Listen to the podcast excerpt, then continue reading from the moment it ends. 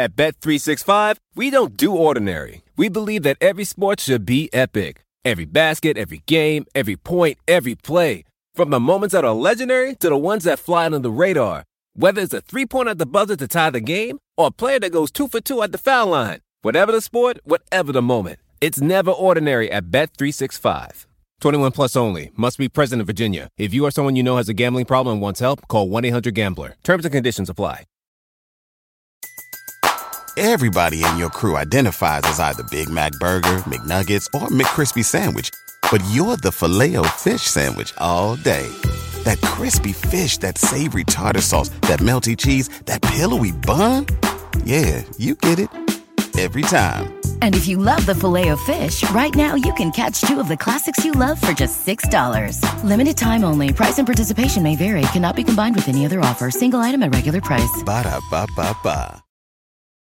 Much to discuss once again. A absolute classic quadruple overtime game. We're going to discuss that actually at the end so we can really go through possession by possession and break down what happened. But for people who aren't interested in that level of granular detail, that's why we put that game at the end. Let's start with the game that just concluded though here. Houston keeping their season alive against Golden State, getting it to 2 1. And I think two things stick out to me here. There's a, a, lot of themes from this game. One is that James Harden had, I think, his first really good game in this series. And the second is that Steph Curry was awful. Curry was awful. And and for me, the, the overarching take of this game was that Houston deserved to win. I thought they outplayed the Warriors significantly in the first three quarters. Durant's run at the beginning of the fourth really brought them back in. And now, once you get down to like the final minute, and we'll talk about that in a little bit. I thought that the that the dynamic shifted, but I thought Houston like they had a lot of guys really step up. Harden, 41 points, 14 to 32, 5 of 13 from 3, made all of his free throws. But Eric Gordon, I mean, he was really one of the engines that helped when they were trying to get things going. I liked his drive game. Personally, I also love the aesthetic of his drive game. He just works hard, gets the basket, but also 7 of 14 from 3. So he had 30 points on 21 shooting possessions in 45 minutes of action. Yeah, big minute totals for everyone. And this one, KD, 50 minutes. And he, he only sat for, I think, about a minute 30 in the second half. And really, I mean, Houston controlled this throughout. It looked like it was going to go poorly for them at first. Golden State led 18 to 11 at the first TV timeout when everyone was completely exhausted. Uh, it didn't come until like five minutes and 30 seconds left in the first quarter. But then Golden State went to their bench, and particularly at the start of the second quarter and even the end of the first, they went with units where they're playing conventional pick and roll defense on Chris Paul. Chris Paul was able to get going just enough. And then more importantly, Golden State just could not score to save their lives with those groups that included Bogut and Looney and Jerebko, who And was Livingston. negative 11, Livingston. I mean, and I also thought that the way they were trying to get KD the ball didn't work. And you contrast that with the first few minutes of the fourth quarter when KD had 10 points on four possessions by just ISOing up top. Yeah, and some of that was personnel because they swapped out Jerebko for Andre Iguodala, who's a more competent passer and somebody who opponents respect his, his shot and his ball creation a lot more. But a lot of it was Kevin Durant, and, and an important wrinkle of that beginning of the fourth quarter was that a large portion of it, PJ Tucker was sitting at the scorer's table. D'Antoni did not have Tucker in. He had been in foul trouble. He basically sat for the entire third. When Durant also had, I think he had eight points in the first two minutes of the third quarter, and then he was sitting at the scores table. Maybe D'Antoni didn't expect Durant to start straight up start the fourth quarter, and he was Durant was doing that work on basically everybody else. He got some rhythm on Clint Capela, did a little bit on on James Harden, and that brought the Warriors from a seven point deficit to a one point lead, and then it was largely nip and tuck for the rest of the game. A few other larger notes here. Both teams shot extremely well from downtown. Uh, the Warriors started 3 of 16, and then they made 11 of their last 17 threes and lost. Well, and, and notable that of who did not really contribute as much that Stephen Curry, 2 of 9 from 3, Klay Thompson, 2 of 16. Instead, Durant, 6 of 10, Iguodala had 3 of 3 of 4 and hit two huge threes, one in regulation, one in overtime. And, you know, the other support guys didn't take a lot of them and didn't miss a lot of them either. But we should get back to Steph Curry. I mean, this was a shockingly bad game from him in a couple of different ways. I'm sure the easy place to start, and it's and it's where we should start, is his abject failure at the rim in this game. He ended up two for nine. It was two for eight, and then he br- then he oh. sprited a dunk when the Warriors were down. I think they were down. They were four down five. five. They were down five. I mean, they could have potentially at least still been in it there. And, and so um, so he does that, but two for nine. Some of those were contested. I didn't have any problem with the one that he missed that Austin Rivers got a little bit. Some people thought there was a hand on the back. I didn't see that too much, but a lot of them were, you know, him being cognizant of like a James Harden contest. There was one of those, like it was kind of a floater push shot. James, Chris Paul a couple of times, and so Yeah, Rivers blocked him once. yeah, at so the it was, it was just a crazy, a crazy game from from Steph. He wasn't creating as much, also with the ball in his hands for other people. Four assists, three turnovers. But the other part I wanted to emphasize was he had some truly awful defensive possessions as well. There was one that was really memorable where it was a Harden Austin Rivers pick and pop. Curry gets, you know, they don't really get the switch. Curry's getting back to Austin Rivers. He's basically there. Draymond Green is a few feet away, and Curry just points to Draymond Green like, "Oh, you go get him." And Curry wasn't going to defend anybody. There was nobody in the vicinity. He just walked away. Austin Rivers drills the open three. Yeah, and in the fourth quarter, Feldman just had this 0 for 6 shooting, no points, no rebounds, no assists, no steals, no blocks, one turnover, four fouls in the fourth quarter and overtime. Well, and and remember, the part of that where the Warriors were best offensively was when Curry was not on the floor. We were emphasizing, you know, oh, let's let's see if the Rockets can push the lead, if they can build some sort of advantage before Curry and Draymond Green get on the floor. They didn't, but then ended up going to overtime. They ended up winning in overtime. And Draymond, I think this was another good example. He did end up with a good game with uh, 19, 11, and 10. But Green is so noted in his absence. When he is not on the floor, Houston is able to do so much more around the basket, and Houston deserves a lot of credit for attacking the basket more aggressively. And also, they, in the early part of the game, especially in that frantic first six minutes, they were starting early in the shot clock. Yeah, that I mean, they're always going to revert back to more isolation play and going slower the longer the game goes on with Harden. He certainly had plenty of plays where he could have gone faster at the end. But yeah, I mean, to outs, it was actually pretty interesting. In the first half, Rockets had 13 fast break points and the Warriors had zero. In the second half, the Warriors had 12 fast break points and the Rockets had zero.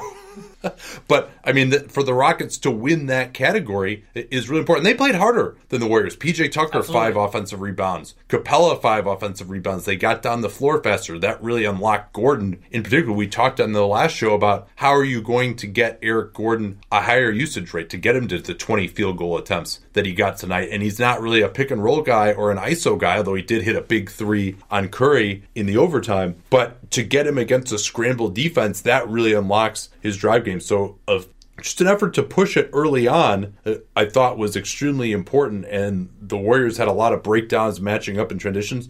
Rare that you'll see. I think the Rockets actually had fewer defensive mistakes than the Warriors did Yep. in this game, which is remarkable when you consider that the Warriors run a lot more complex stuff than the Rockets do. Um, and Harden brought him home. He had that floater to push it to five again in the overtime. He hit that huge three over Iguodala, and I thought it was interesting even that he was isoing down the end. A lot of it just straight up uh, against Andre Iguodala, and he getting some pretty decent looks on him. I, Yeah, I thought. Iguodala got one block, but overall, I thought Harden did well. A challenging decision that D'Antoni faced was that so in the early part of the game, or so the early part of the fourth quarter, Durant was doing a lot of his cooking against Clint Capela. Then when they went to a lineup involving Austin Rivers instead of Capela, it was one of the rare times we've seen PJ Tucker at center in this series. Then D'Antoni had to figure out how he wanted to handle the remainder of the game. Most of crunch time, he ended up going with Clint Capela in there, and then Capela did the jump in overtime. But then we ended up seeing what D'Antoni really wanted, which was that after Capela made one of his two shocking assists in this game, the, where he was on kind of on his butt and threw a lefty pass to PJ Tucker for a shot that ended up becoming incredibly important. But then he brought Austin Rivers back in, and I thought Rivers played a really good game, and we'll have to see what his availability is because leading into that Curry sprited dunk, Austin Rivers got absolutely plastered by a Draymond Green screen. Yeah, and recall that Rivers was unavailable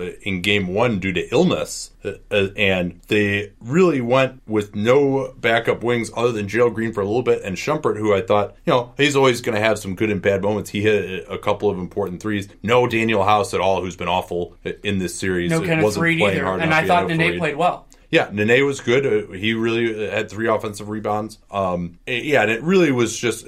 I, I thought if there's something to nitpick about Golden State's strategy, KD had 41 points, pretty much right at the start of the fourth, and we were talking about him potentially outscoring Sleepy Floyd's 39 and a half. He got 38 and a half earlier in these playoffs, but then they really didn't get him going much after that, and they went away from him up top getting the matchup that he wanted. He tried to go at PJ Tucker. PJ Tucker, really good with the hands, bumped him off his shot, and KD was only 3 for 11 from mid range in this game. It was really the three pointer and getting to the rim and getting fouled that was the big thing. And when Tucker was on him, he really couldn't get looks in the mid range at all. Well, and especially Kevin Durant in this system, if he doesn't start a possession with the ball, he doesn't often end up with it because they can Yeah. go to other guys, and PJ Tucker can be good at ball denial. And so it goes in with something. and Kerr is a wonderful coach, but really, you can talk about this in terms of personnel adjustments, can talk about it in terms of scheme. He really only deviates from what he wants to do when they're in trouble, when they're down in a series,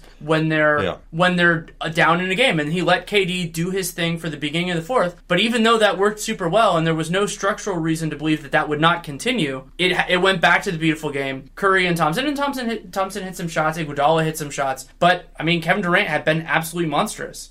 Yeah, and, KD did, did have that big assist to Iguodala. And and maybe he was too the- tired to, to push through that. I mean, he ended up Yeah. with 50 minutes. He was at 45 at the end of regulation. It, w- it might have been unreasonable to just ride him all the way to the finish. Yeah, I mean, it's been interesting that Kerr, they trust the bench less than ever at this point, it, it seems like. And Well, I think he trusted rightfully them early in this game, and then they betrayed that trust. But some of that was just putting a no hope lineup on the floor. I mean, you have Yeah. a group that had no defensive theory. All of their best defenders were unavailable, were, were not on the floor, and were largely doing it. I mean, Chris Paul got to be his pick and roll best self, and whether that was Bogut on the floor, Looney didn't look as good. Looney hasn't defended Chris Paul very well in the Yeah. series, but having Iguodala, Draymond both off the floor at the same time creates these really big problems. And because the Rockets stagger their guys, they're going to have somebody who can take advantage. Yeah, maybe maybe they need to dust off Jordan Bell or Quinn Cook. I mean, Yeah. they can't be any worse than the guys they've been playing in those spots. Well, yeah, and, and Quinn Cook can at least create a little bit with the ball in his hand, so it's not going to be just like give the ball to Klay Thompson and see if he can do something. That was well, some of what they did at the end of that first quarter, at the end of the beginning of the second, which was so disastrous. Um, what else po- popped out to you here? Anything in particular from a strategic standpoint, or guys you thought played particularly well or poorly? Capela was better to me. Yeah, I, I thought he was better too, and that's part of what made it a harder decision for D'Antoni. I still love the contributions that PJ Tucker's making this series. You know, he's not always going to. He had a few huge offensive rebounds in this game as well. But again, like I talked about with Draymond Green, you note PJ Tucker's absence more than anything else because there is nobody else in this team that can do the same things he does, and so that means when he gets in foul trouble, he played 34 minutes in this game, but he he sat for most of the third quarter. I, that was huge. Well, and the Warriors' inability to take advantage in the first half of that quarter with him on the bench. I thought that Harden did a much better job with his drive game. Mm-hmm. Five of eight at the rim, four of ten from floater range, so 18 shot attempts in the paint for him. And it's weird. I mean, he, he crashes into Gra- Draymond Green every time on those floaters that Dr- Green is contesting. Didn't get any of those foul calls. I don't know that you should. I mean, that's a really tough call. The after the guy has released the floater, most guys don't get that call, uh, frankly. But I, I thought Harden once he kind of realized that Draymond, he always wants to stunt towards Harden and get back to Capela if he's in the game. That if he's just going to drive, you got to drive until Draymond Green jumps at you and then make the pass. Um, and so I think he had a couple of times where he actually out feinted Draymond in the second half and just went right in for a layup. And there wasn't as much help that I could see from like the weak side. Remember, Klay Thompson had been really big on those Harden, Harden, Dr- Capela lobs, and I think that was game one. Didn't see as much of that. Question I want to ask you: I've been processing this for since since the game ended. Did this fundamentally change anything about how you see the series? Well, I thought this game, we, talked about the first two games not being as close as they appeared in the Warriors' favor. This game to me wasn't as close as it appeared in the Rockets' favor. And, you know, it's now been three games of Steph Curry doing very little. And whether it's the ankle, whether he's just not that good Or anymore, or whatever. yeah, whatever it is, um, you know, and maybe I think his left-handed finishing, you know, I'd forgotten about the the finger. Maybe that's that's messing up his finishing. You know, Klay Thompson hasn't been himself either. He had a pretty severe ankle sprain in that Clippers series. So, uh, you know, KD has been awesome, uh, but to have this type of a game from him and not win it, to shoot 42% from three, and also only turn the ball over eight times. Usually, when the Warriors don't turn it over, they're golden. But Uh, and, and they took more free throws yeah. than the Rockets too. Yeah. Now, can Golden State clean some things up defensively? Absolutely. I mean, this was a, a, very efficient offensive game for the Rockets. That's another reason for optimism, too. I mean, this is the first really efficient game that the Rockets have had offensively, and some of those were Warriors' mistakes. Some of them were actually pushing the ball up the floor. So I do feel better about things for the Rockets than I did. They're obviously massive underdogs, even if they win the next game in this series. Well, and how differently do you feel though if the Warriors just go for a two for one at the end of regulation? Oh, I yeah, mean, that was was, one of the single worst. And you could, I, I think it's a failure of coaching because the coach could have just called the timeout. No, you have to. They're shooting free. Houston is shooting free throws. I believe it was it was hard. Harden is shooting free throws with 38.7 seconds left, and he makes the second free throw to cut them to make it a tie game. It is a pretty straightforward call. The Warriors had two timeouts left. You want to try to get that shot 30 seconds or before. You advance the ball, but not only did they not advance the ball, it ended up in the hands of Kevin Durant, who does not push the ball. He's a spectacular player. He had a great game. That's just not what he does. And so they that led to a slower possession. Instead, it was one and one. They didn't get. Incidentally, neither team got a particularly good look on those two possessions. And, and, and it was tied. Like if Yeah. you're up one, okay, run the time down as much as you can. But if it's tied, you have to get the two for one in that situation. They they didn't do that. Now Houston's possession going the other way when they didn't call time was also pretty Yeah, atrocious. Harden, Harden or sorry, No, Chris Paul, Paul. isolating on Klay Thompson. Yeah, that wa- that wasn't great either. And Durant took that contested 17 footer. That that was the shot that they missed. And then Houston, after PJ got the rebound, they went back the other way. But yeah, I, I mean, I think that that it's it's a it's a a small thing in terms of you know you could think of the arc of the game, but it is such low hanging fruit. It's you Yeah. create an, you create a possession out of thin air, and if if the Warriors, even though the Rockets outplayed them in this game, if you give the Warriors two chances and you give the Rockets one, they have a much better chance than if you make it one to one. Yeah, and I thought D'Antoni when it looked okay, they they got the rebound. They weren't going to push it up, but when it looked like the possession was devolving into Chris Paul going one on one on Klay, I probably would have called the timeout there. I mean, I know it's got to be difficult to take the ball out of the hands of your Hall of Famer and say, "Hey, I don't think that you're One of your Hall of you have, Famers. You have a, yeah, you have a great matchup." But uh, how does Harden, who's who had it going in this game, not get Well, the chance there? And since I'm looking at the thing, I we I had already forgotten about the hilarious Klay Thompson Chris Paul jump ball because remember there was that tie up with about a second left. If the Warriors win that tie up, theoretically maybe they could have gotten a shot off. But Chris Paul does the he jumps and jumps before it before it happens Yeah. and then ends up kind of stealing it, but nobody gets. It. That's a, a good strategy if you're a short Yeah. dude. Is just like jump before, like just try and like time it to jump slightly before the ball actually goes in in the air. Uh, and he just kept trying to do it, and he actually won the tip. It was a terrible throw, as it always seems to be. It was in the Denver game last night too. Um, but yeah, I mean, I think uh, really. As much as you want to go back to all this stuff down the end of the game, Houston got better shots than the Warriors in this game. Yes. Uh, and they got 38% offensive rebounds, and the Warriors had 16%.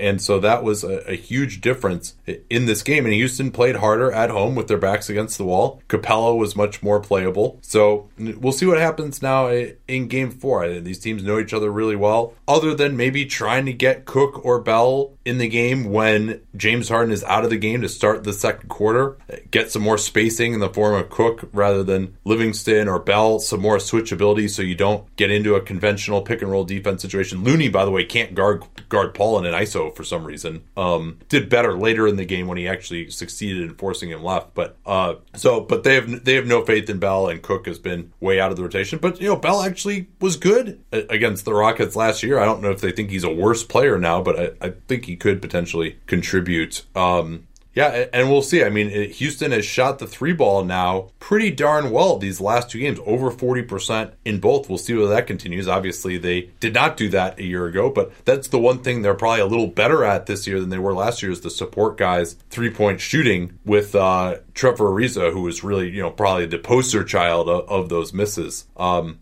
all right, we got to get to Bucks Celtics, and then we will do that classic Blazers Nuggets game right after this. So before we move on, I want to tell you about forhims.com, the wellness brand for men, which will get you access to physician consultations and prescription treatments online. If you go to forhims.com, they'll connect you to a doctor online. there may be some private things that you're not necessarily comfortable discussing in person with your doctor, but now you can consult with a physician and get prescriptions delivered right to your door in discreet packaging, whether it's for hair loss, sexual wellness, quelling your nerves for a, a big presentation or interview. Forhims.com is the place that, to get all of that. My listeners could get a special offer. Get started for just $10 when you go to forhims.com slash dunked on. Different code for this one. That's D-U-N-C-D-O-N. Forhims.com slash dunked on. See website for full details and safety information. F-O-R-H-I-M-S dot com slash. So Zach Lowe tweeted about this. We have reached the point now, talked about it in the Philly Toronto series. Now it's happening uh, to Boston, where the road team down two games to one on the ropes after what I thought was really a pretty dominating performance from the, the, Milwaukee Bucks. And Kyrie Irving's free agency has never seemed closer uh, than right now. But how did the Bucks really control this game throughout the second half? I thought that their defense overall was better. I mean, when you look at the full game numbers, it looks like Boston's offense was stronger. But before the bonkers last five minutes, oh my god, Boston had a 103 offensive rating in this game, and they were struggling struggling. I, mean, I thought Brook Lopez did a, a, a, strong job defensively. Giannis was helping more. And other than, and I thought Bledsoe, like, he was this weird dichotomy with him defensively where I thought most of his possessions were pretty good, but then he had this bevy of dumb fouls, especially the one that he committed on Kyrie at the end of the first quarter. But I thought really in the second half they stabilized there. And then I, I thought it was mix of offense and defense, but I thought George Hill really gave them some too. Yeah, George Hill, the last two years uh, after that great 16 17 in Utah, at least when when he was healthy to play. He only played about half the year. Had really been almost a wallflower and didn't do much as a Cavalier last year. It was just kind of a stopgap. Maybe he'd make an open three. He then came to Milwaukee this year. Didn't do much in Milwaukee. He was shooting terribly from downtown. Injures his groin. Misses like a month. Comes back and all of a sudden he's like the Superman uh, playing as well as he did a, a few years ago. And well, and what's more than that, George Hill stepped in when Pat when Eric Bledsoe got in foul trouble, and I thought outplayed him. And you could yeah. make an argument that Bledsoe getting in foul trouble helped the Bucks win this game. Well, and then you consider too uh, what they've had to do without Malcolm Brogdon, who uh, has been a stalwart.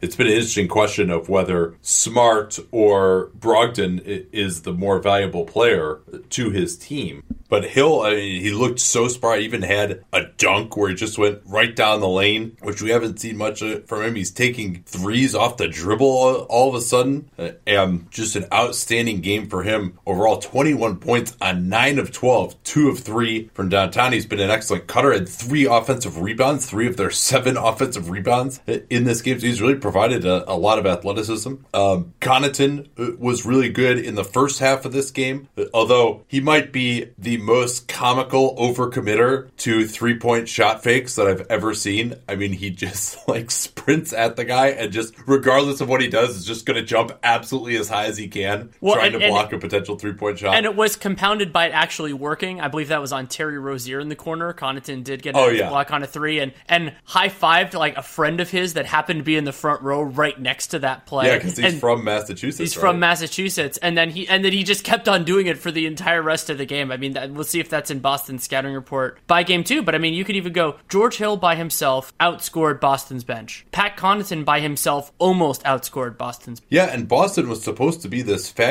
deep team, and really now it's been their starters and then Gordon Hayward, and they're really relying on those six guys. Baynes only played two minutes. Ojeleye played 11, uh, but he picked up five well deserved fouls in those 11 minutes. And Rozier, uh, who was so good in game one, really has given them nothing uh, since then. He had zero points in 14 minutes himself. The reason that Steven said he didn't play Baynes was that it's tough for him. He, I think they've determined that he can't guard Giannis and uh, after he had a ton of fouls in game two. And so if he's not going to guard Giannis, then he's got to guard a three point shooter. They don't all anyone else, even Marcus Morris, who is a pretty tough guy. Like Marcus Morris has guarded LeBron James successfully before, and Giannis just goes right through him, right by him anytime. Like the only guy on this team who has a chance to guard Giannis is Horford. And now that they're actually calling fouls in favor of Giannis when he's just getting bodied up like crazy, which he, he was not getting in game one, they played him better as well. But and we'll talk about the things that they need to do better against Giannis. But uh, they can't stay in front of him anymore.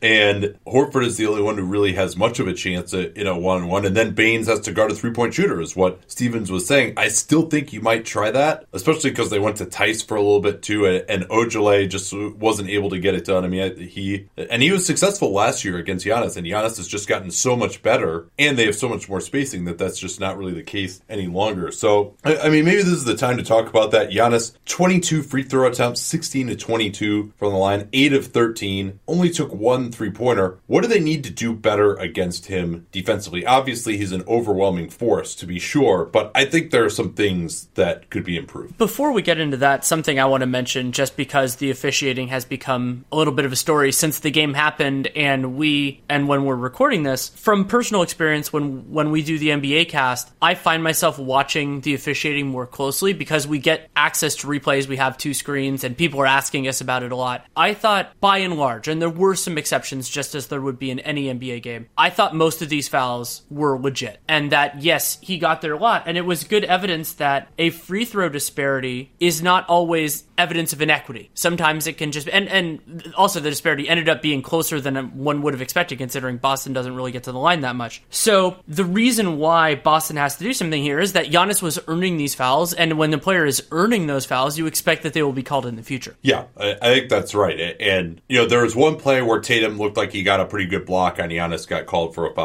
There was another play right at the start of the half where Giannis stepped through on, on Jaylen Brown and kind of gave him the chicken wing. That's that'll get called every now and again, and then Brown obviously fouled him right after that. But when you have two hands on the ball and you step through like that, usually you're not going to get the foul call. It's when you take that hand off and actually wrap it around the guy. So that one was borderline. And then I thought Giannis got called for a total bullshit charge uh, on Theis, where the only contact was Theis sticking his forearm out outside of his torso area and creating contact wasn't really in front of him at all. Giannis is trying to basically go laterally, not even towards the basket, and, and Theis falls down. So uh, one that people were complaining about with a, a blocking foul on Ojeleye. If you look at the above the rim view, that one was very obvious uh, to me. So, no, I didn't think that the refereeing was uh, particularly favorable either way. Yeah, the Celtics got a lot of free throws at the in the fourth quarter. That when Milwaukee was basically giving their absolute best to, to, give the game away, but fortunately for them, they started with like an 18 point lead with uh, six minutes left. So yeah, and, yeah, and it's it. worth noting. Yeah, the free throw disparity was 25 to 16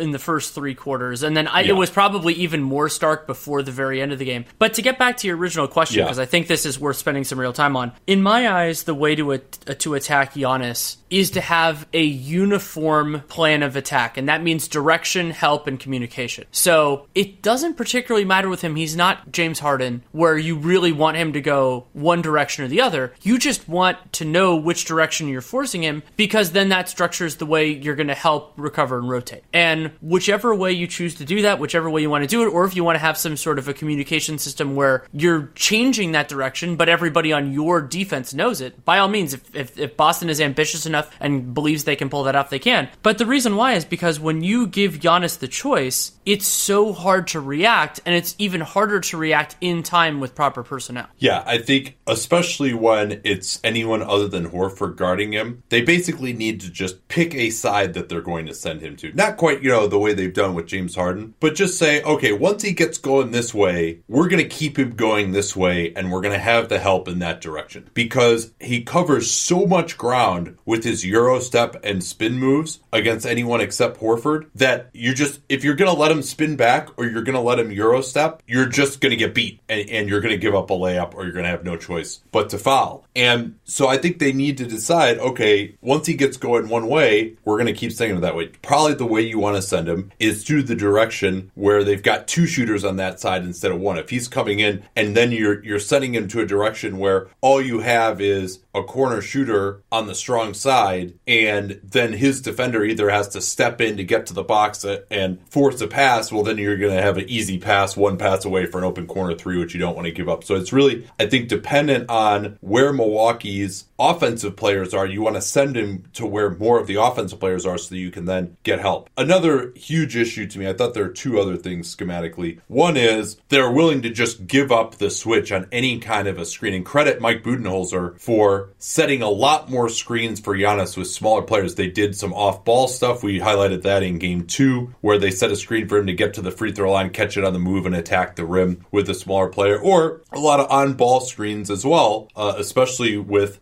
Lopez, where they would try to get the switch and get someone like Morris or Tatum, who had absolutely no chance against him, or Hayward uh, against Giannis. And those guys just can't stop him. Uh, and so I think what you really have to do is you got to just go under on those plays and trust Al Horford uh, to do that instead of just we're going to switch this. And yeah, maybe they run it back and you try and go under again, and then you you end up having to switch. But at least you're switching then when you're closer to the rim, where he's not going to be able to just get like a, a head of steam and blow by because his strides are so long and he's so fast that if you're pressuring up on him at all in the perimeter, you're just going to get blown by. And that brings up the second point here, which is all of a sudden they decided Giannis is some really good three point shooter. And yeah, I know he went five and nine in the first two games, but overall in the season he's like a 30% guy. And yeah he shot it better after after january 1st and all this. But i mean pick your poison. And at least make him make some in that particular well, well, game first. Here, beyond that here's the point. Even if Giannis is a better three-point shooter than he was earlier in this season he's still better as a driver and a finisher and a foul drawer than as a three-point shooter. You know if you're doing the points per possession one way or the other i'm giving up the three almost every time. Yeah i mean and, and you say to him all right you want to shoot 10 threes? Go ahead because then in individual defense, like Al Horford is like jumping in the air at his pump fakes.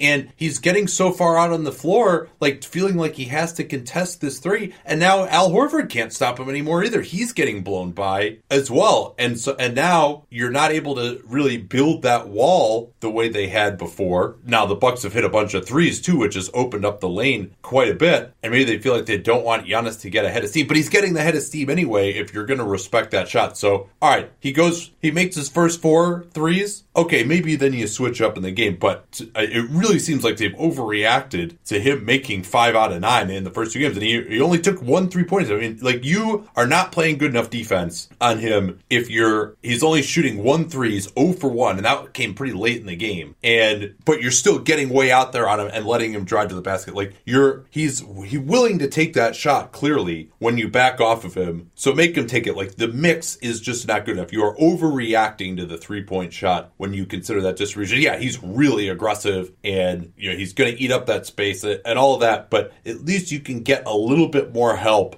with the, boxes and elbows than if the guy's going to get blown by and it's full speed. Now, if there's someone waiting there for him, now he's got to at least kind of slow down and evaluate, be worried about someone taking the charge, uh, etc. Um, so that that's obviously a major problem yeah. for Boston defensively, and you know maybe they try and get Baynes on the floor to just they because they have absolutely zero rim protection at all aside from Horford, and the whole idea of this unit where was we're going to switch switch and we're going to prevent penetration. But I mean, they're just these guys can't deal with Giannis. Like he's just too massive and too good at this point. So if you can't prevent penetration by switching, and now you're not going to have that rim protection available, you know, maybe you have to go back to getting some Horford and Baynes and just hope that Horford's going to be able to close, or, or, that Baynes is going to be able to close out on the perimeter. Or maybe you go with Baynes on Giannis, and then uh, you give Horford a chance to try uh, and provide more help, and then maybe Baynes can hold up a little bit better and not follow as much. Although, you know, I'm, I'm worried about his ankle too. Uh,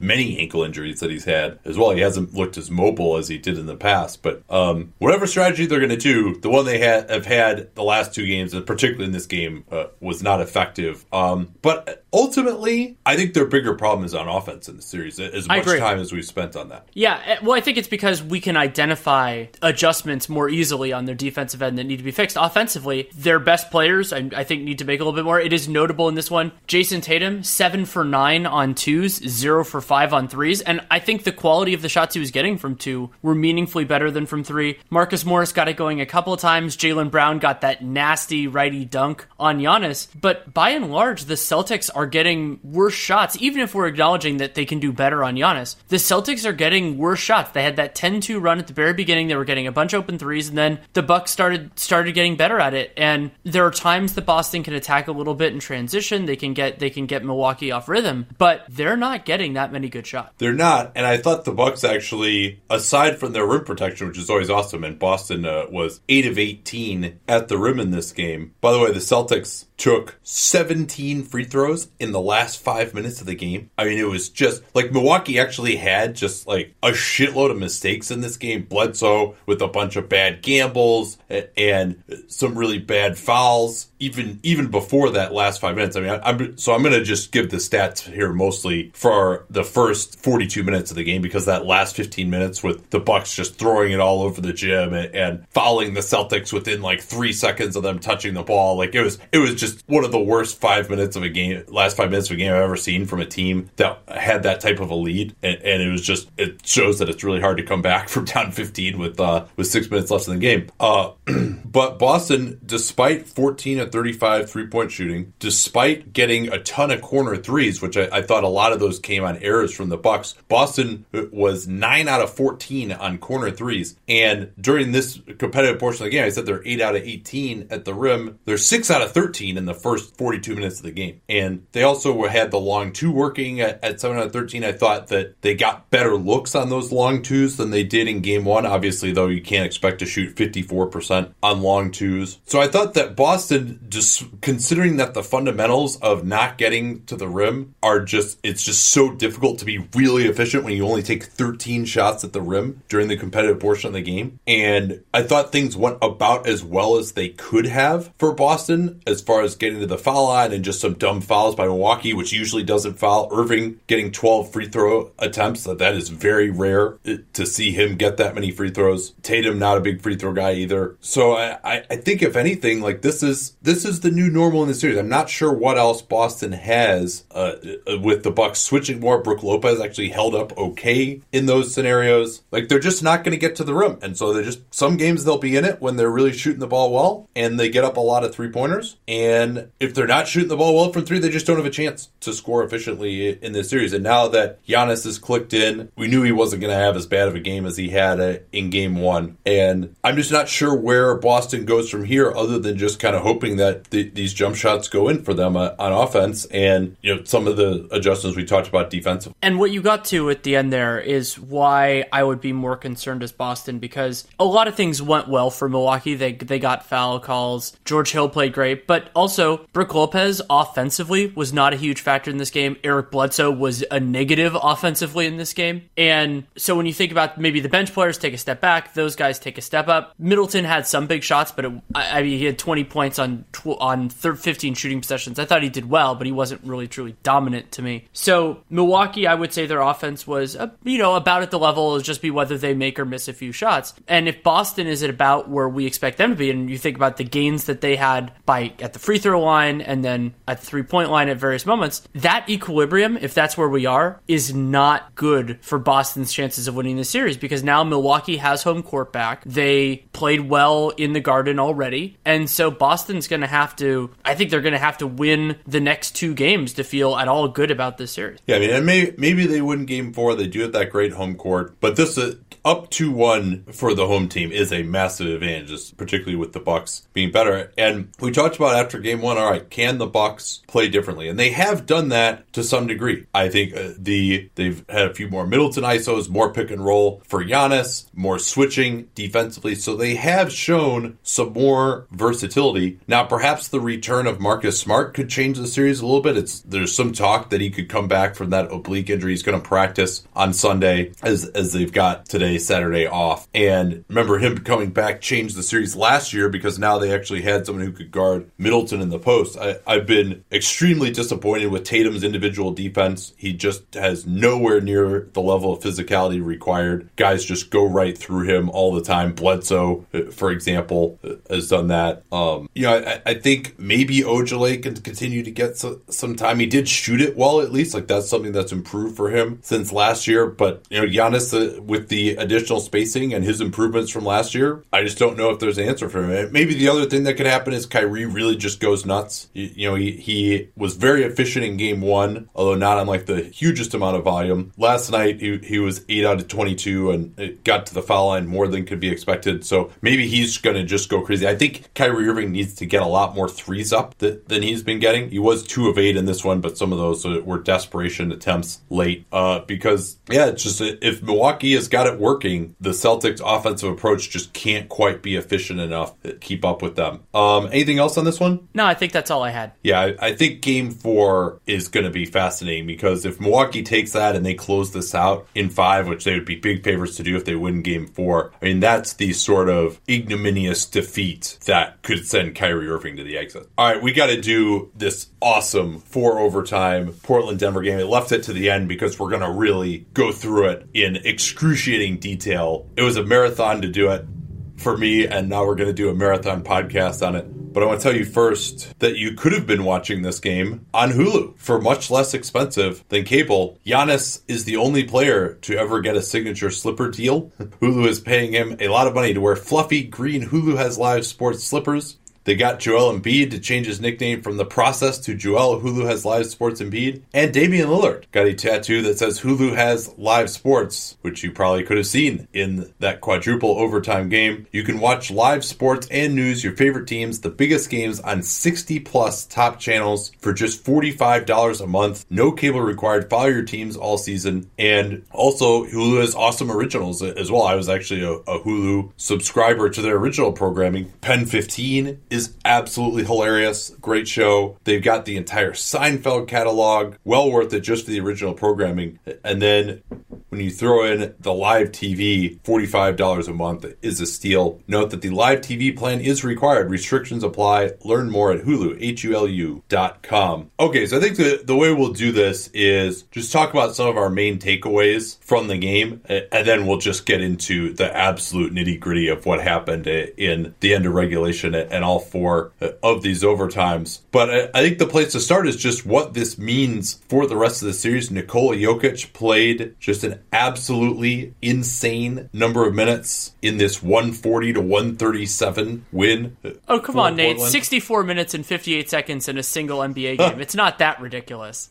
but actually, that's where I want to start because not not I, am sure some people have been going after Malone, and there there are plenty of things to talk about in terms of how much they were used. But I don't want to start there. What I want to start with is what I think is the reason why Nikola Jokic played that much, and that's because the Nuggets got absolutely waxed in this short period of time that he did not play. In it was the end of the first and the beginning of the second. I thought this was a really important stretch of the game. So so he comes out and it was a three point margin. It was about to go to four because somebody was at the free throw line. And then by the time he comes back in, it's nine about to go to 10 because Rodney Hood was at the free throw line. Hood got to the line for four free throws during that time. Nuggets missed a couple shots, had a few fouls. And I think what it was a reminder for Mike Malone is well, shit, if, if we're to try to win this game and win this series, we need Jokic on the floor because he just doesn't trust their other guys to keep them in it. And you never expect when a game starts that you're going to be playing a guy instead of it being 45 minutes that it's going to be 65. And Jokic's centrality to the Nuggets, or in some ways his irreplaceability, I think is is a bigger story some in some ways than the fact that he played 65 minutes. I don't find that compelling. Uh, I mean, you, uh, not in a game three. In a game seven, yeah, play him 45 minutes. If, if it's an elimination game, play him 45 minutes. You're coming into a situation here. Series is tied at one. You need to win one of these two games. This game is not desperation. You're playing every other day in this series until there's a two day gap in between a potential game six and seven. Mason Plumlee makes $13 million a year. You can bring in Paul Millsap, who is a, a very good player. Portland's bench units at the start of the second and fourth quarters are not exactly destructive units. You need to be able to survive. All four playing guys a ton of minutes, but this is like in a game three, even to play him 45 minutes, that's a little bit much to me. I mean, it, so you want to play him 41 minutes? Okay.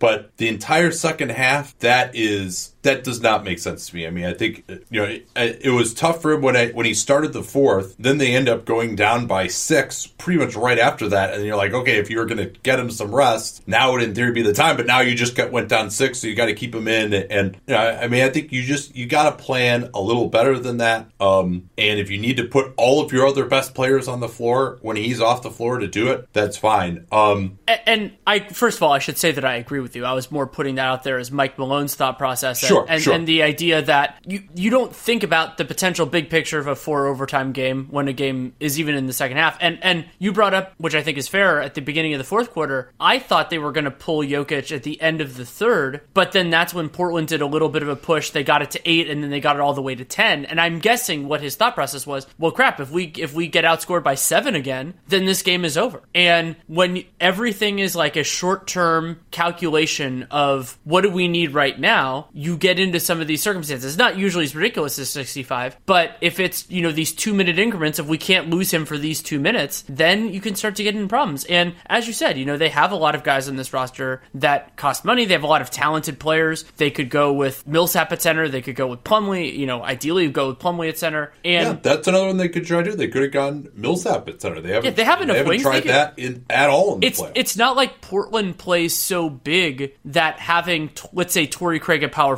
something they did at moments in the Spurs series, is going to kill you. Oh no, he's going to be guarding Al Millsap only played 29 minutes in regulation. Yeah, it's so I, I think Malone. Even I think you're right to bring up that. And then once you get into overtime, I remember this from a game from an NBA Finals game. I think that was in 2015. Kerr brought in Festus Ezeli solely for the jump ball, and then couldn't sub him out for a few minutes, and basically went, "I'm never going to do that again," because the stoppages in overtime are so sporadic, and you can't really give up fouls because these guys have been in the game so much. So at that point, coaches basically just go, unless something happens, I want to have my best guys out on the floor. And Terry Stotts basically admitted this. I mean, he was getting all this praise for the the brilliance of bringing Rodney Hood in, but he said Mo Harkless was cramping up. That's why that's why he pulled him. It wasn't because he had this spark of inspiration that Rodney Hood is going to fix this game. It was one of his players wasn't really ready to go, and so he had to bring in someone else. Yeah, certainly. uh, I mean, it's difficult in the overtime. We, we'll talk about it more of just when when you're gonna because you never. It's never a smart move to just assume that there's to be three more overtimes, right? Like, so you just okay, we, we got one more overtime here. I'm to lead these guys in. It's only five more minutes. Blah blah. Um,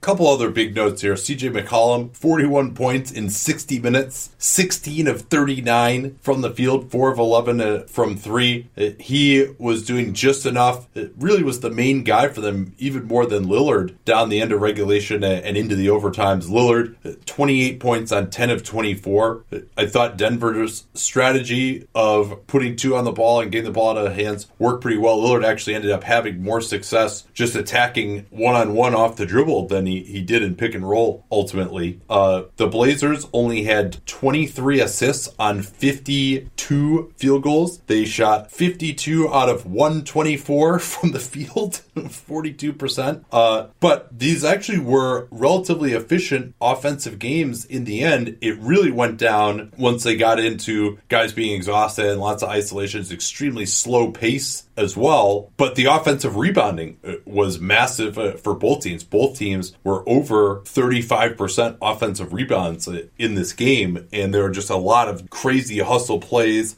in the overtimes. Just when it happened to be that one guy could summon a, a spectacular effort on that possession with everyone else exhausted. Jamal Murray gutted through that thigh contusion that clearly was limiting him. He was fantastic, but then just was completely out of gas in the overtime, especially by the second overtime. I mean, he couldn't run a pick and roll. He couldn't even run off uh, from the corner to go get a DHO. He couldn't rise up at all uh, for jumpers. I mean, he really left it all out there, but he was at the point where he was totally out of gas and, probably should have at least gotten a quick sub because it got to, and especially with the way they were targeting him on defense, it got to the point where he just like couldn't move well enough to create a shot and he was like clearly a liability and probably should have been taken out at that point. I mean, I know he's one of your best players, but you just, just watching him, he just couldn't even, he just didn't have the energy and maybe he could have recovered if you gave him a quick break. Well, and you, Um, you talked about, and I, and I agree with you, was Jamal Murray getting it out. How about the two Portland starters? Mo Harkless was a game time decision, played 45 minutes in this game. And then Enes Kanter, not only did he play 56 and a half minutes, but it looked like he re injured his shoulder in the first overtime. He was also, ha- he, he fell diving for trying to recover a loose ball. I don't know if he fell into the cameras or seats or whatever, but he,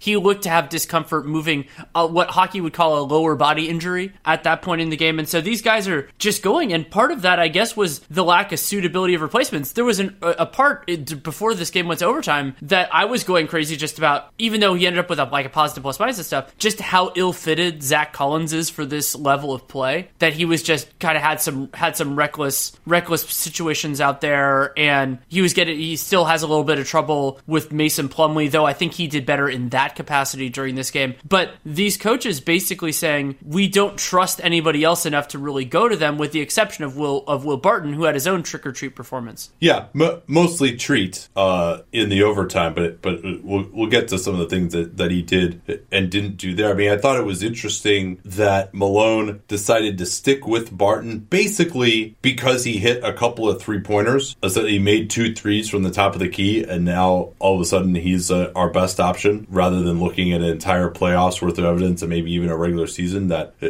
Torrey Craig could have been better, but Craig didn't shoot it as well. He, he's uh, has not hit the three ball since uh, that crazy five of seven performance in I think it was game four against the Spurs. Uh, overall, a few other overall notes here. Um, I turned the game on. You had gone home after we did the NBA cast for Bucks Celtics. I had said, "All right, I'll I'll just turn on and do it by myself for the end if it's close." And so I turned it on with six minutes left in the game, thinking, "All right, you know, I'll do this for like 15 minutes of real time," and then was still doing it. Like I, I think the the stream ended up being like over an hour and a half. It was like almost as long as the full Bucks Celtics game. Uh, Which was a pretty fast game, by the way. yeah. Should I give my my statement Yeah, of how yeah. long? So so I got back and I, I ended up watching the fourth quarter and the overtimes with friends, and they were hungry, so we ordered a deep dish pizza early in the first overtime. It was baked, delivered, and consumed before the end of this game, and I joked about it because they said, "Oh, like oh, it'll be forty minutes," and it ended up being way longer than that. And I'm like, "Oh, who who knows? Maybe the game will still be going then." And it absolutely was, but it was. I I I think what made this so engaging for me was first of all the like taking turns of who ended who was still like alive enough to play well, but also the incredibly high stakes of this game because you're never going to just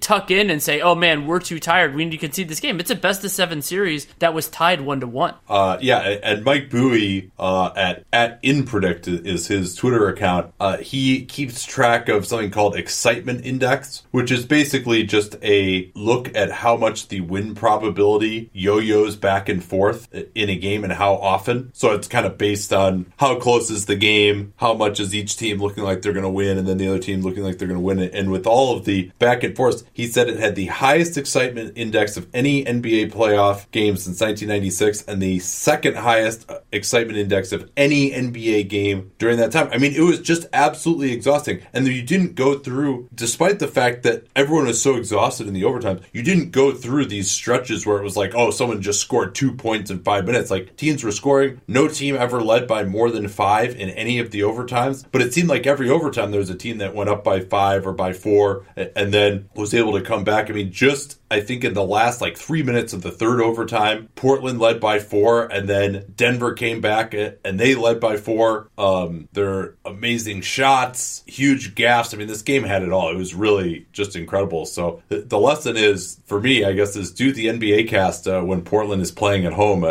in these playoffs because uh, there have been some great games in that arena. Um, a few other notes here, just in general, uh, of things that we have to keep track of. Jokic had 17 in the third, uh, and at one was four of five from downtown. He really, uh, after a relatively quiet first half, uh, I think that's part of why Malone stuck with him as well because he was just playing so well with that 17 in the third uh, to really uh, keep them in it. They actually lost that third quarter by four points, uh, nonetheless, and and uh, Denver had to outscore them 26-21 in the fourth uh, to tie it. I thought that Gary Harris was awesome on Damian Lillard, and that his falling out was massive, as we'll talk about it a little bit later. Uh, they've gotten more in the starting group with Craig on Lillard and Harris on McCollum. And I would actually switch that up. I think Harris is better on Lillard, and I think the the length of Craig is a little bit better on McCollum. And they ended up in the overtimes going with Harris on Lillard and then uh, Barton on McCollum. And, and as mentioned, Barton had some really nice moments where he had a couple of blocks, uh, but he also had plays where he just lost track of his man. Uh, also has a really impossible job trying to guard CJ and pick and roll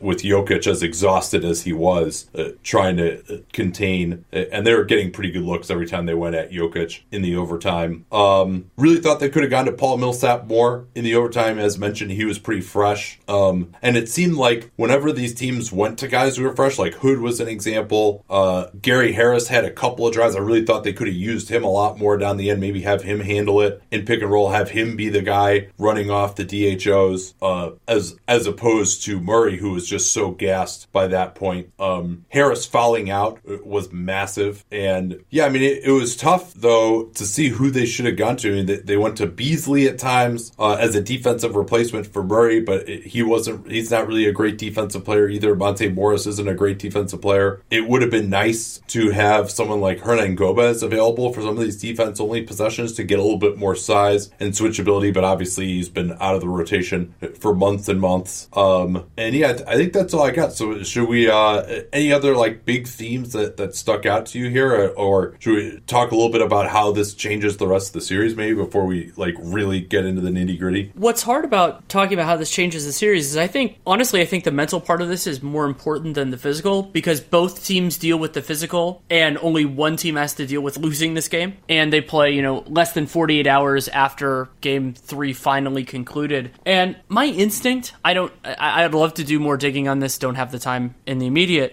is that it's a, probably a little bit overstated because it really is momentum is the next day starting pitcher with these two teams. And especially because Denver has this striking element this season where they have a bunch of good shooters but they've been incredibly inconsistent as a three point shooting team. If they just make some shots early I don't think they're going to be thinking too much about oh damn we should have won that game. They still all they need is to win game four and they have home court advantage in this series. Yeah and Feldman had this stat that teams that lose a double overtime playoff game and play the next game on the road are actually six and six, which considering that you're on the road is better than would be expected. I mean, there certainly is a that yo-yo effect to some degree in the playoffs that, that's been documented, so that's part of it. But all right, we're gonna break this down in excruciating detail. I rewatched the entire fourth quarter, all of the overtimes this morning. Gonna give you all of our notes on that, and you know, I realize that might not be for everyone here. It's gonna be excruciating detail, but for a game like this, I think we got to get on record uh, with what happened. And if you didn't watch it, you can relive just the absolute crazy yo-yoing that occurred with this pod. And that's uh, what we do for our listeners here. Just like you would go out of your way for your mother. You want to make sure that the special mom or mom, now that I'm married, uh, I have two moms. We're going to try and make them happy with Shari's Berries, special Mother's Day berries designed just for mom, topped with chocolate chips, pink shimmer sugar, and Swizzles. Got mine delivered a few days ago. These things are enormous. It's like four bites, and I take huge bites.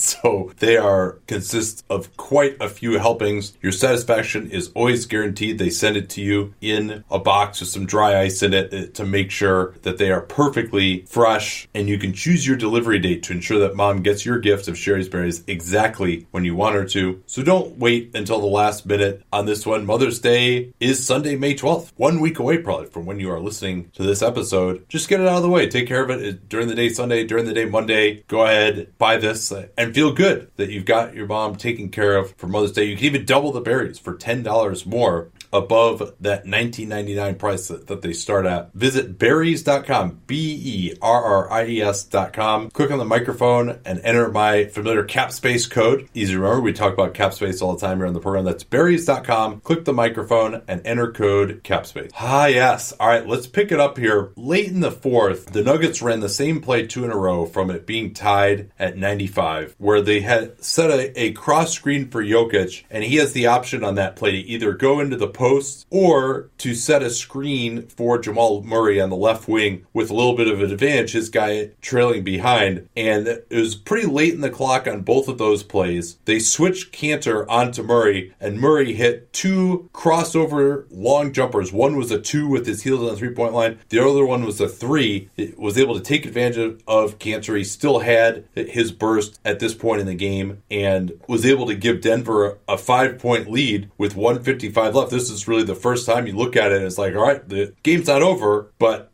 at this point in time, they are substantial favorites. But Portland outscores them 7 to 2 in the rest of regulation to tie it at 102 going into the overtime. I'm going to just continue here. Feel free to break in on any of these plays. Uh, sure. Well, well, I'll, I'll, yeah. I'll, that's where I wanted to go is that you okay, Portland's down five. They need to score that much within, I think it was a minute, a minute and 40, something in that range. And Mo Harkless getting the next two shots was shocking to me, but it made sense within where the offense went on those possessions. It's not like he was forcing it or anything like that to me, especially especially when he got fouled. This also is interesting to note was in the middle of a, an absolutely exhausting stretch. Malone had called his use it or lose it timeout with like 311 left. And then it was basically continuous action until that Harkless and one, which was under a minute. So with that level of intensity, two consecutive minutes with no stoppages at all is absolutely exhausting. I mean, Murray was totally gassed uh, after those two violent moves to get open for the three pointers against Kanter during that period. They had a pick and pop for Harkless to hit that three, and Harkless really struggled from three this year. He did not get that famous 35% bonus uh, this year. Uh, and Lillard set up both of those. The second one off a baseline drive, and Harkless had a, a beautiful Euro step on Jokic. And so that happened two possessions in a row. They had a, he had a chance to give him the lead, but he missed the key free throw, unlike in the end of that game five uh, against OKC. And so Portland actually scores seven consecutive points with Lillard getting a two for one with 31.6 left. They ran a small, small pick and roll to get Murray onto. I thought Murray defended him reasonably well. They help out Lillard, picks up his dribble at the three point line, goes into a floater. He takes off from the elbow after his two steps and somehow makes it. Lillard's not known for having a great floater either. Murray was contesting it pretty well. I mean, that was just how ridiculous of a shot that was, and he was rushing it to try and get the two for one there. But that's, I, I mean, to imagine that going absolute full speed, picking up your dribble at the three point line and making a floater it was just a, a preposterous play. Then Denver calls their own timeout thinking that they're going to try to get the two for one. And perfect play call for this to tie it. Jokic comes to the ball. Barton, I think, was the inbounder. He then goes into a split cut in the corner, fakes the screen, and then goes right back door. Uh, he beat Lillard really badly, and Jokic with a great pass. No help was there uh, when you give up that obvious of a back door. And so he lays it in. Going the other way, Lillard runs the time down. I think there's about a four second differential at that point because the Denver scored scored so quickly. Lillard goes one on one against Harris, forces help, and Al-Farouq Aminu, who missed a number of wide open shots that could have really changed the game, uh, missed a, a wide open three at the top. Denver gets the and then I rebound. Yeah, and then I went completely crazy. oh, I'm sure you did. Yeah, Jamal, so did Jamal Murray grabs the rebound with about 3.6 seconds left. It immediately just passes. It was more than that. It was like 4.5. And yeah, and so lot. they could have they could have gotten a pretty good shot off of that. He had, he throws the ball immediately, so then then you can't advance it. But they still don't call a timeout for another few seconds. But then the one that also drove me crazy, so then they, they can't they have they call the timeout, but then Denver can't advance it. It's still in the back court. So Millsap just hucks the ball towards the front court, which sure, by all means you can do that. Portland got it. Portland still had a timeout left too. They could have called that timeout and maybe gotten something, maybe get to the free throw line. And I think if they had called the timeout, they would have had mm, like a second, second and a half left. And yeah, instead, it was 1.8 when they inbounded it. So yeah, it got intercepted immediately. Yeah, if they called the timeout right then, they could have had something. But. Yeah, and so so you have these two teams, like two. Yeah, I'm just sitting there going like, both of you could have won this game right now. And then that was of course not in the context of how long it ended up going. Yeah, well, I, I thought it was really inexcusable. I thought Murray got that rebound with 4.5 and he goes and starts dribbling. Now, certainly you would say the players should have the awareness there, but that's tough, especially for Murray. I mean, you're jumping up, you're you're tracking that ball in the air. Now you just have to have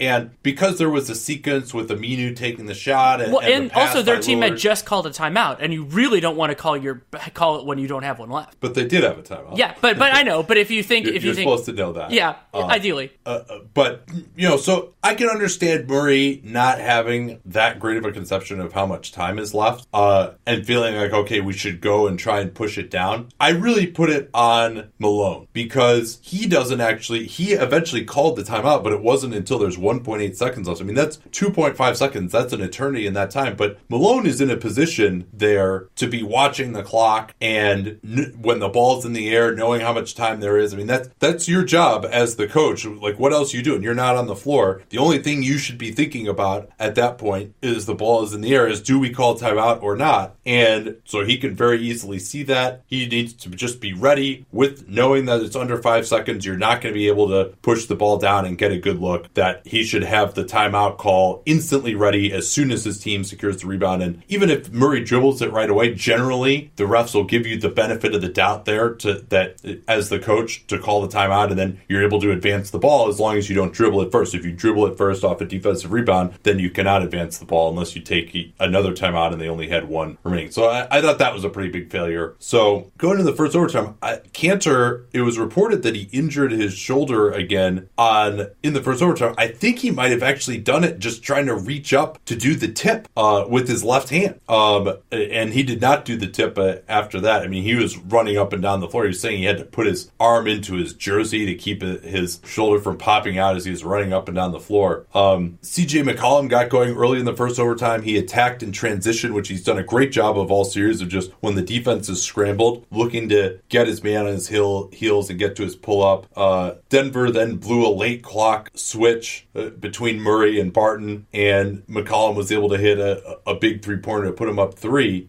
Then there was the Jamal Murray losing his shoe possession. Do you remember that one? And Yo, they Well, got and, the and, and Jokic rebound. getting totally like baffled by it and just holding the ball, and then that was the one where he threw the flat foot pass, right? uh, one of his like bad cross court turnovers, and that ended up being huge. He throws it to CJ, and then Gary Harris gets called for a loose ball foul, which is his fifth. You know, two overtimes later, he ends up fouling out. Um, so then a key play, they take Kanter out, put Hood in to go offense, and Malone brings in Craig to, to go defense, and Portland can't score, and so with they've got Aminu and Harkless on Murray and Jokic, so they can switch that pick and roll, but that left Hood on Millsap, and it was great recognition from Denver to throw it to the post to Millsap, and Millsap just went right in the lane, went right through Hood to tie the. Uh, I'm sorry, actually give Denver the lead. We're not going to talk about every single play here. Murray had hit a three off a, a Jokic post up earlier to tie it at 107. So Denver's up two with 47.1 left. Lillard missed a really tough three on Harris, and then I thought this was a really. If I had to look at like who made more mistakes during these overtimes, I would probably look at Denver, and this was one that was really bad. They had about a 14 second differential, and Denver worked it around. They get it to Torrey Craig. Damian Lillard, great closeout, forces him to drive, and then just takes it from him, pushes it down floor. With 16.5 seconds is when that turnover is listed in the play by play. Lillard airballs a finger roll. He short armed that by so much. It was a, I was shocked. I, I kind of thought he got hit because of how off it was, but he did not get hit.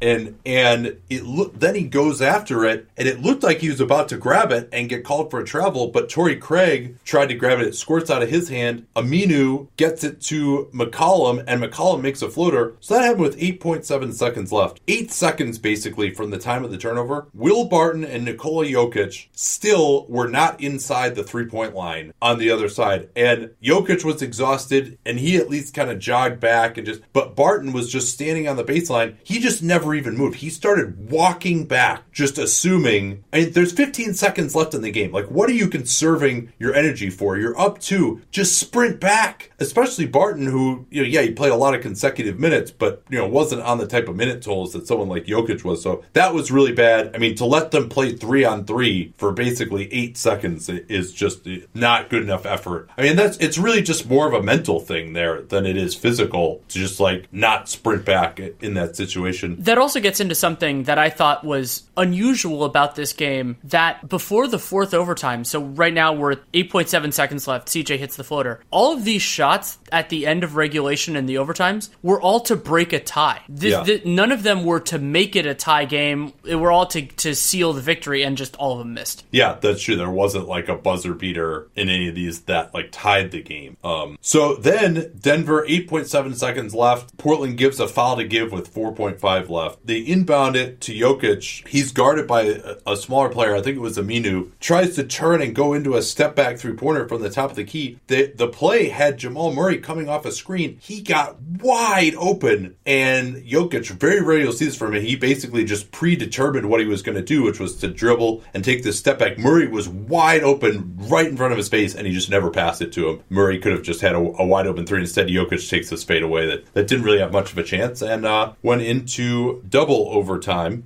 And continuing the feast or famine, Well, uh, sorry, I, Yeah. I was going to say for me, the, the the key part of the second overtime was that's really when Jamal Murray lost his legs. Yes, yeah. He he re- at that point he really just like watching him. He couldn't get open off a DHO. He couldn't. You know, there were times when he had a, a mismatch. And he would try and step back, and you could tell he just like couldn't rise up for the jumper. So I, I- I thought at that point, and and this is where I started thinking too. Hey, maybe you throw in Plumlee just to try and get the tip and just get Jokic right back in as soon as possible. Yeah, there is the possibility that you could have you know a two minute stretch with no stoppages. But as tired as Jokic was, I mean, I'm not sure whether hey an extra minute and a half of game time resting makes a difference. Maybe it just makes a difference for him mentally to just know that you've gotten that rest and you can come back in. You know, as opposed uh, whether that extra two minutes makes a difference when you already have a TV timeout that's three minutes. Hard to say, but maybe mentally it, it can make a bit of a difference. Um, but yeah, again, it was just the guys who had the energy were really making a, a huge difference. You know, Barton had a, a tip uh, off a couple of offensive rebounds. Um, in a foreshadowing, CJ McCollum missed a floater and got his own offensive rebound as Millsap just fell down to try and drive the charge, which he was never going to get on that floater, and then was completely out of position and, and couldn't get the rebound. So CJ scores scores that, and then Lillard hit a really deep three off an Al-Farouq Aminu uh, assist after McCollum drove to the baseline again. Barton didn't really get a good energetic rotation over to Lillard after he gave up the initial drive. McCollum, I think, beat Jamal Murray. I shouldn't say Barton gave up the initial drive. It was actually a small, small pick and roll, and they went at Murray there. Uh, but then Barton could have rotated over uh, to Lillard, and he didn't. So they're down five with 250 left, looking like the Nuggets might be sunk. Then Barton hits a three up top. I think all three of his threes in this game were off essentially the exact same play. Nikola Jokic posting up on the right block, Damian Lillard coming down to double team from the top, throwing it out to Barton, and he hits a, an open three at the top. So he hits that, and then they ran a beautiful split cut action where Millsap set a backscreen on Lillard. Lillard at this point was pretty exhausted as well, and then Millsap had inside position on Lillard, just cuts right to the rim, and, and a great assist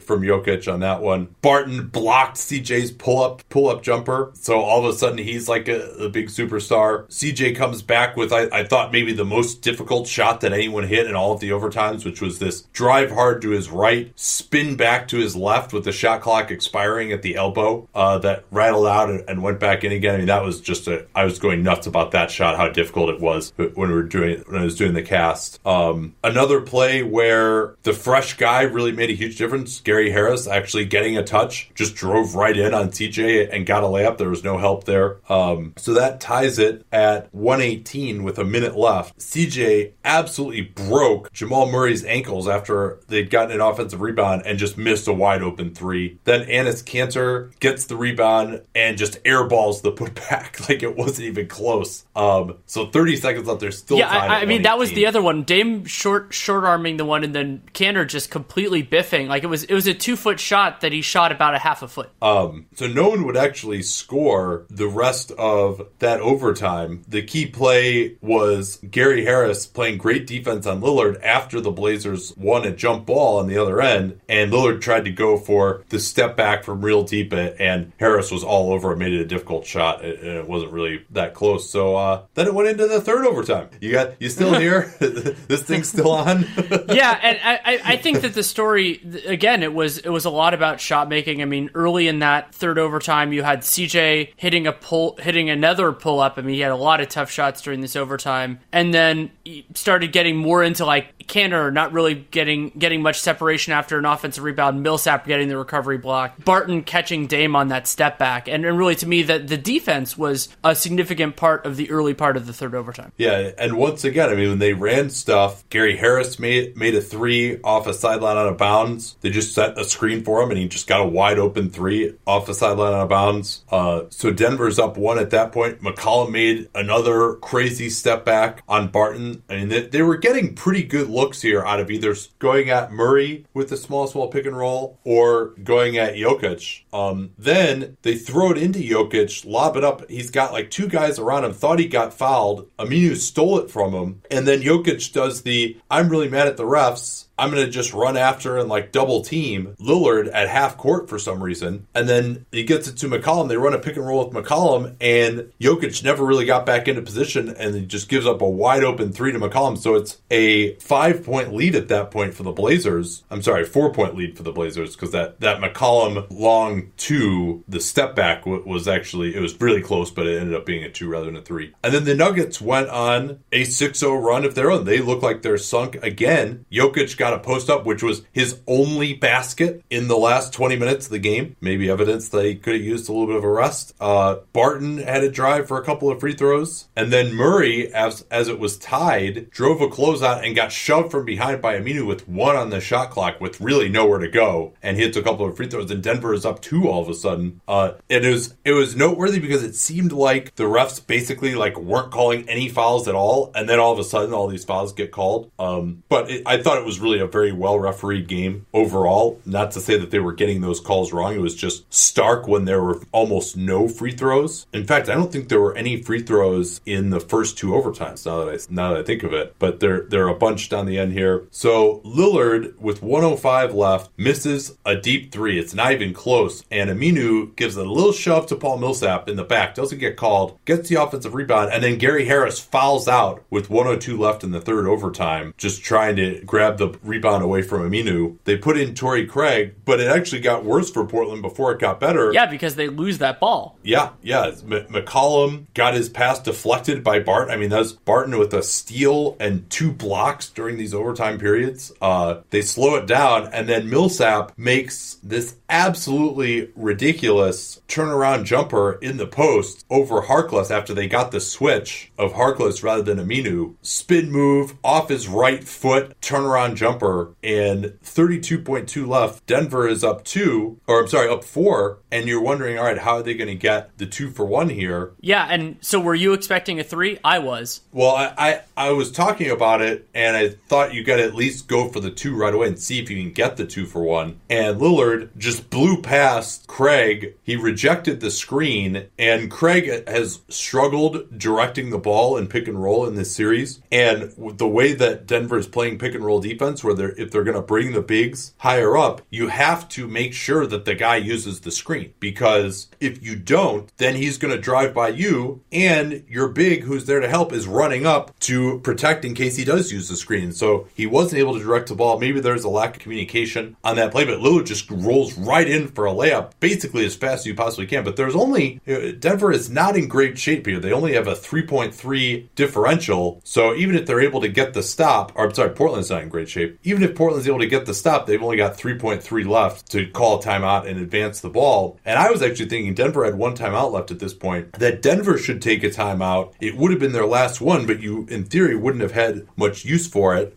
But just to talk about, all right, how are we going to run the time down absolutely as long as we can, and maybe even try to take a three that would hit the rim and even run off more time than the 24 seconds. But right as I was starting to say that on the NBA cast, CJ McCollum pokes it away from uh, Jamal Murray. And, and as always seems like it's the case on those. And I, I called it watching watching it. Though I, this ball this ball is going to be off the offense. You know, it's because Yeah. it, it, it gets tipped, and whether there's a foul or not, there was not a foul in this case. Just the nature of contact. I've been a believer. You know, when I was trained as a soccer referee, it was more about who directed the ball out of bounds rather than who it touched last. But the way it is officiated in the NBA is it's who touched it last, and oftentimes the offensive player's hands are in that position, and so it touched Mal- it touched Jamal Murray's finger, and so that made it Portland ball. Yeah, I mean, basically, when you're looking at this on replay, any situation where a guy gets stripped and the ball goes out of bounds, that's almost always going to be off the offense. It's almost impossible for a defensive player to hit the ball and then have it not touch the offensive player's hand as it goes out of bounds when you're holding the ball, or in this case, it was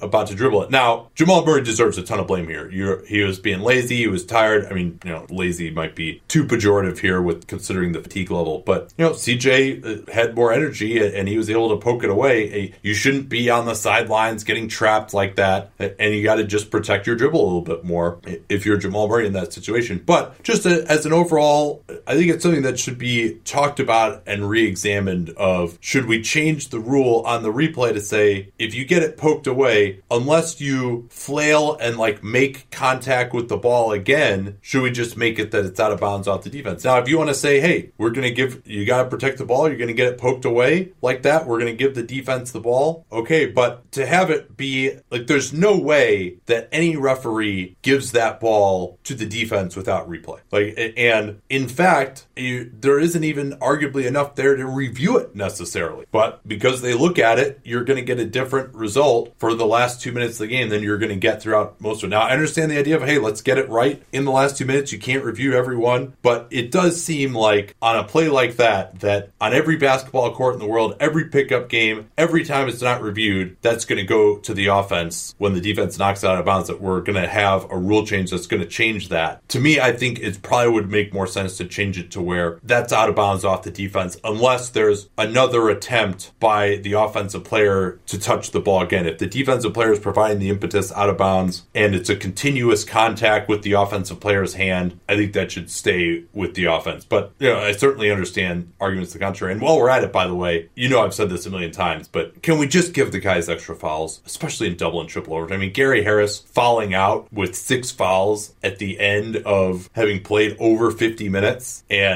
in our 62nd minute of game time, that seems a, a little rough to me. But uh, that you don't get more more fouls, and like who is who is arguing against this anyway? Like like is anyone be like, okay, we're, we're not going to give more fouls in double overtime? Like you want these games to just be decided because it's a, a war of attrition? Like the idea of fouling is just to prevent there from being too many fouls during the course of the game and have it be a penalty for fouling. But the idea that with more minutes of gameplay, you shouldn't also get more fouls to me doesn't make much sense. Now, if you've already fouled out, I'm not saying, oh, give him more fouls and let him come back in the game if you fouled out already. You know, that that's a, a different story. Um, so Portland gets the ball back. Yeah, so Portland gets the ball back, and then there, you have a similar story in terms of Damian Lillard just beasting on Torrey Craig. This time it wasn't about a screen, it was just an isolation. But again, not much resistance at the rim, and that was a big problem. Yeah, Jokic, he was sort of tied up with Kanter. And yeah, when you give up that severe of a blow by, and credit to Lillard for having that amount of explosiveness still left to just blow by Craig as fast as he did, and to do it to his right hand too when he's more comfortable as a left handed driver. But Jokic just never reacted. I mean, that's really, yeah, he was exhausted, but, you know, he's not known for his help defense anyway. And you could see Millsap afterwards, who was in the strong side corner, being like, hey, where the hell are you, man? Um, so Denver comes back with it still tied now at 129, and they got a matchup that would have been great. Murray guarded by Enes Kanter, and Murray again was totally exhausted, but and maybe he thought he had more time than he did, but he like backs it way out and ends up shooting like a step back 31 footer, which just you got to get a better shot than that against Enes Kanter, and he had done it early in the game, to just you know hard crossover and maybe you know shoot within 25 feet there instead. Um, so then it went into a fourth overtime. You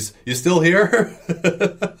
how how was that pizza by the way? Is this about the time the pizza was arriving? Yeah, I think that actually is around around when it was arriving, and I mean, so to me, the fourth overtime is also when when you saw really the guys just flailing around a little bit, and then of course this is when Rodney Hood came back in the game, and he had a lot he had a lot more verve, and a lot of from what I remember, it was a lot of tougher shots like that. The the one where Will I think even even even Barton's was a little bit tougher. Aminu missing some shots, and then it you know was th- this was the part where that looked more to me like the first three minutes of this overtime looked more like one of those overtime games where everyone's tired and things are just a little bit flat. Yeah, the one big play there for the Blazers was Enes Kanter getting an airballed 15 footer from Aminu and actually shooting it with his left hand, uh, which must have been excruciating for him. Uh, Barton had a couple of buckets early for the Nuggets, and then that Rodney Hood sub came in. Actually, the first possession with him in, they got a wide open free throw line J for Kanter off of a Lillard drive, and that just spun out. A key play too was Damian Lillard fronting Torrey Craig as he tried to post up and get a pass from Jokic, and Craig shoved him in the back, and he got a, an offensive foul. That was with Denver up two right then, and then the Rodney Hood show started. They just went to him in a straight up ISO against Jamal Murray on, on the right wing. He drove middle. I thought the first time Murray played pretty good defense, really contested him well, but it was a tough shot in the lane for Hood. That's a shot that he's pretty good at, the floater. Uh, next time down, Barton drove on McCollum, was kind of out of control. McCollum blocked his shot, and it looked like it was going to be a jump ball, but it just kind of squirted out of Barton's hands, and he recovered it and then got fouled, but only hit one out of two. Then it was back to the Hood show with another right wing ISO and a step back along the baseline. That was a much better look uh, for him to, to give Portland a one point lead. We gave right back again, swing the ball to Millsap in the right corner. This was the one that was pretty yeah. remarkable, and it was and it was also just how a reminder of how small Portland was at the time. That that, that Millsap was just just beasting over all these little Lilliputians. Well, and I thought they really still should have gone to Millsap more. It's it's not like these teams again couldn't score at all in the overtime, but uh, he really seemed fresh and had the size advantage against some of these guys. Um, and he was driving across the lane, trying to draw the foul, doing that thing where he loves to get his his arm into the forearm of the other player, and didn't get it. So he just has to go up. He barely even touched the ball with his right hand, fading across the lane with his left hand, falling down, makes an incredible left-handed floater to give him a one-point lead. So at that point, the Blazers get a timeout down one. They put in with Harris out, they put in Beasley as a defensive replacement for Murray, and he had the matchup on Hood. They didn't go to Hood. Instead, it was McCollum missing a step back, but as had already happened, it just bounced right back to him. And this is a great, great pass in The the, air, he recognition. catches it. Yeah, He caught it, turned, saw him, and threw it basically all in one quick turn. That was really impressive. I think that he uh, he had a, a funny discussion of how like that was all part of the plan. He knew it was going to bounce right back to him, but I think he actually kind of knew that Hood was wide open at the three point line when he took the first shot, and so when it bounced, and might have even felt like ah maybe I kind of missed him, and then it bounced right back to him, and so he I think he knew in his head as he was catching it that Hood would still be out there with the design of the play and threw it to him. Hood with a nice up fake, he eluded Barton and, and then hit the biggest shot of the game, uh, that three to put him up 138 136. But then the Nuggets go the other way. They put Murray back in. Harkless comes in for Hood, and they actually had Kanter guarding Millsap because they wanted to be able to switch that Jokic Murray pick and roll. Now, to me, Jokic and Murray were both so exhausted, I wouldn't have been so worried about that, frankly. Um, and Murray had great recognition. He saw who was guarding him, and he says, All right, don't screen for me,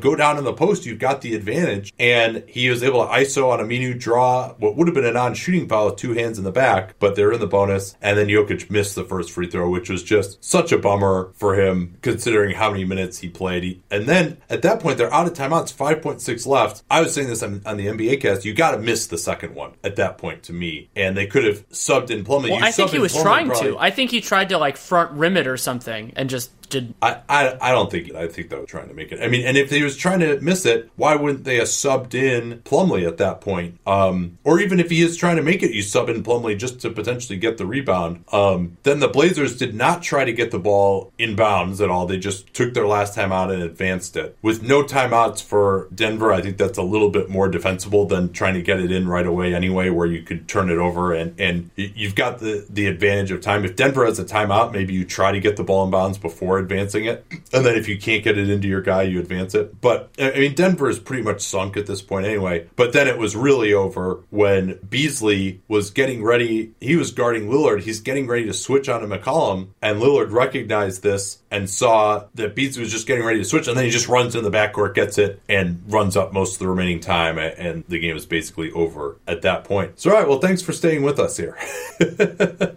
um, th- this has been fun. Anything to talk about before we go here, Danny? Just keep watching the NBA cast. We will be doing one that you can hear on Sunday with this special Saturday night release. Yeah, sounds good. Uh, we will talk to y'all on probably Sunday night. Till then.